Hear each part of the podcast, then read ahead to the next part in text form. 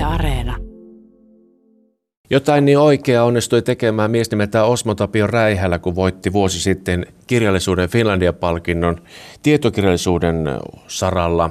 Miksi nykymusiikki on niin vaikea kirjalla? Hän on siis hallitseva Tieto-Finlandia-mies huomiseen saakka. Nyt pujahdamme Jyväskylän Sinfonian harjoitusten äärelle, Jyväskylän kolmikulmaan. Ihan sisään harjoitussaliin ei ole päästy, mutta oven takana ollaan. Tämä Osmo Tapio Räihälä on pääasiassa itse oppinut säveltäjä ja musiikilliset juuret löytyvät rockmusiikin puolelta. Hän on toimittanut muun muassa progressiivisen rockmusiikin ohjelmaa Yle Radio Yhdessä. Nykyisin Räihälä säveltää etenkin soitinmusiikkia.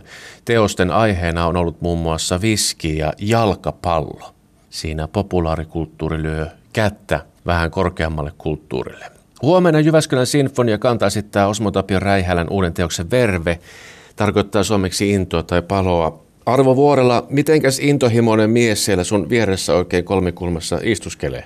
No Osmo Tapio Räihälän korvista ei tuu savua eikä tulta näin, mutta intoa taitaa olla vai kuinka? No kyllä on tässä vaiheessa varsinkin on, kun huomenna on tulossa teoksen kantaesitys Jyväskylän Sinfonian konsertissa, niin intoa ja kiihkoa on. Sinä olet tuon teoksen säveltänyt paperille ja päässä tietenkin, niin onko se järkytys, kun se kuulee eka kertaa sitten iso orkesteri soittamana, että mikä siitä nyt tulikaan?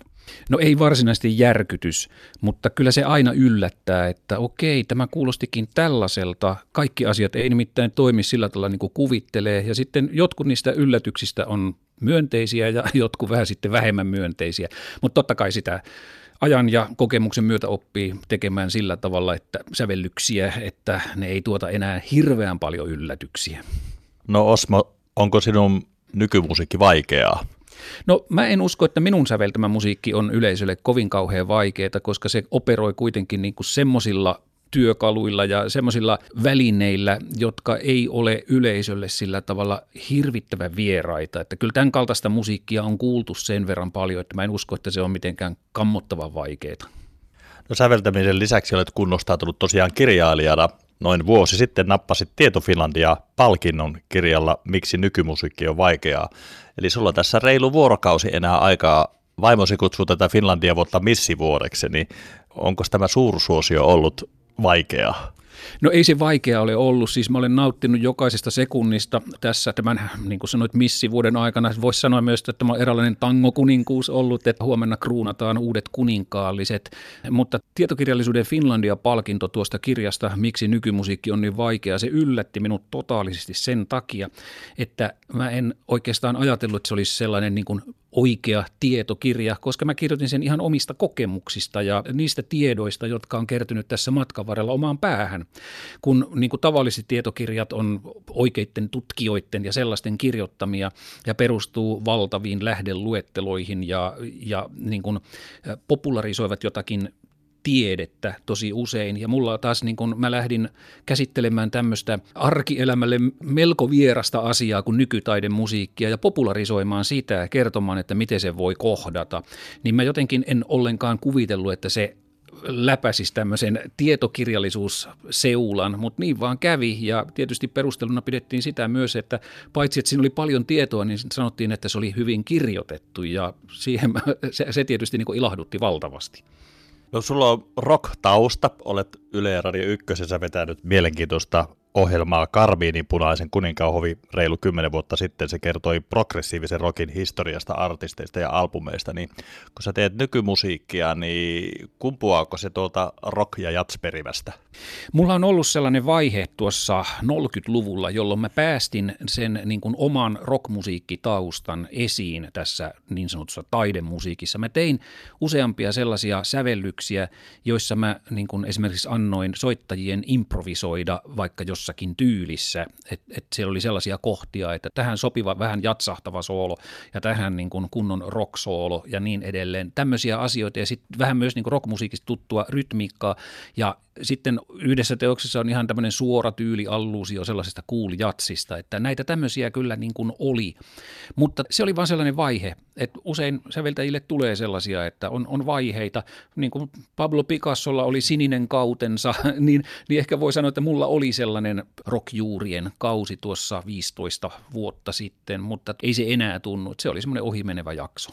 No sinä teet mielenkiintoista aiheesta musiikkia. Ilmeisesti mikään ei ole rajana. Muun muassa yksi sävelteos kertoo skotlantilaista jalkapallollista Duncan Fergusonista ja viskimerkeistäkin olet sävellyt. Niin onko niin, että sulla ei ole mitään rajoja eikä lukkoja?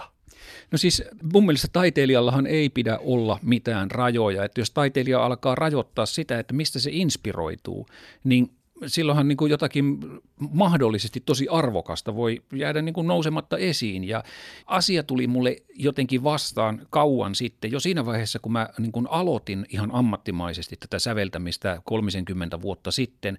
Että mulla oli tällainen tilanne, että mä seurasin todella kuumeisen innokkaasti englantilaista jalkapalloa ja suosikkiseurani Evertonin edesottamuksia. Ja sitten mä mietin siinä jossakin kohtaa, että mulla menee ihan valtavasti aikaa tällaiseen, että mä käytän tähän harrastamiseen aikaa. Ja sitten, että mistä taiteilijat saavat yleensä innoituksensa.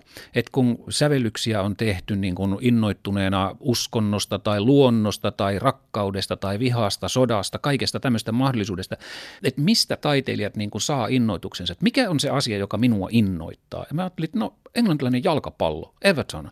Niin mä tein silloin nuorena joitakin sellaisia. Mä niin kuin ajattelin, että okei, mä päästän tämän asian läpi tässä omassa tekemisessäni, koska se on se aito minä. Ja siihen sitten liittyi muun muassa tämä Duncan Fergusonin seikkailut taistelussa lain kanssa. Hänhän, niin kuin hänet tuomittiin vankeuteen sellaisesta tapahtumasta, joka oli sattunut jalkapallokentällä, ja se oli, ja Duncan Ferguson oli Evertonin kannattajien keskuudessa sellainen todellinen kulttipelaaja, niin mä tulin niin kuin päästäneeksi tämän asian myös esiin sitten musiikissa. Ja taas tämä, mainitsit tuon viskin, niin mulla on siis yksi sellainen sinfoninen runo, jonka nimi on Ardbeg, ja se on tietysti viskin ystävät tietää, että se on Ailaan saarelta peräisin oleva hyvin voimakkaan turpeinen, oikein tämmöinen klassinen saariviski. Siinä taas taustalla on tämmöinen, että mä olen harrastanut jo tuosta viime vuosituhannen loppupuolelta pääasiassa tämmöisten single malt viskien nuuhkimista, koska juomiseen on vähemmän varaa, kun ne on tyyriitä ja liikaa niitä ei myöskään kerralla kannata juoda, koska niissä on semmoinen vaikutusaine kuin etyylialkoholi, että jos sitä juo paljon, niin kohta ei maista mitään. Mutta niin kun tämä Ailan saaren luonto ja ihmiset ja lampaat ja kaikki tämmöiset, niin ne aikanaan inspiroivat minut tekemään sellaisen sävellyksen, jolle mä tulin sitten antaneeksi sen nimen Ardbeg yhden sikäläisen tislaamon mukaan. No sinä olet tunnustanut olevasi synesteetikko, eli sä näet musiikin myöskin niin kuin eräänlaisena kuvataiteen lajina, niin ilmeisesti kun olet sävellyt tähnyt niitä jalkapallohulikaaneja siellä ja meininkiä. No miten tämä Verve, joka on huomenna kantaesityksessä kello 19, täällä Ville Matjeff on kapellimestarina ja tosiaan avausnumerona on kantaesityksenä sinun sävellyksesi Verve. Ja tuo Vervehän tarkoittaa intoa tai paloa, niin mitäs näit, kun sitä säveltelit?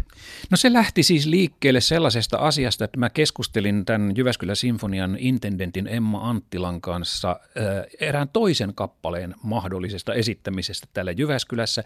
Mutta sitten Emma sanoi, että täällä olisi sellainen konsertti, jossa on tämmöinen isompi kokoonpano ja että olisi mahdollista saada siihen tämmöinen alkusoittomittainen lyhyt orkesteriteos, ja me niin kun keskusteltiin asiasta, mä huomasin, että mä ehtisin tehdä sellaisen, niin Emma innostui, että siinä tapauksessa lähdetään tilaamaan tämmöinen teos, ja koska se kokoonpano oli hieman isompi kuin Jyväskylän Sinfonian vakiokokoonpano, niin ettei se jäisi tämmöiseksi one-off-keikaksi, että vaan kerran se voidaan esittää, niin Emma pyysi sitten siihen mukaan Kymi Sinfoniettan, joka tuli toiseksi tilaajaksi, kun Kymillä on samanlainen peruskokoonpano kuin Jyväskylällä, niin mä tein heille niin kuin yhteistilauksesta tämän teoksen siten, että siitä on olemassa versio tämmöinen isompi ja sitten Kymi esittää sen pienemmän kokoonpanon. Siitä tuli vähän erilainen kappale siitä toisesta versiosta, niin mä päätin antaa sille eri nimen. Se ei ole Verve, vaan se on swerve, eli swerve ja swerve.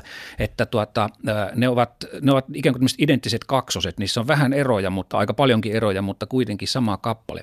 Ja siinä vaiheessa, kun sovittiin tästä kappaleesta, niin mä tulin niin kuin itse vaan ohimennen kuvailleeksi Emma Anttilalle ja Kymi Sinfoniettan intendentille Mikko Leppäselle, että joo, että tuollaiseen alkusoittokappaleeseen, että lyhyt biisi, että siihen niin kuin kannattaa laittaa vähän vauhtia ja vaarallisia tilanteita ja muutama suvanto ja sitten taas loppuhuipennus ja semmoiset. Ja se jotenkin jäi niin kuin mulle itselle takaraivoon kummittelemaan ja ikään kuin asetti mulle semmoisen velvoitteen, että mun täytyy tehdä semmoinen kappale, jossa on vauhtia ja vaarallisia tilanteita ja intoa ja paloa.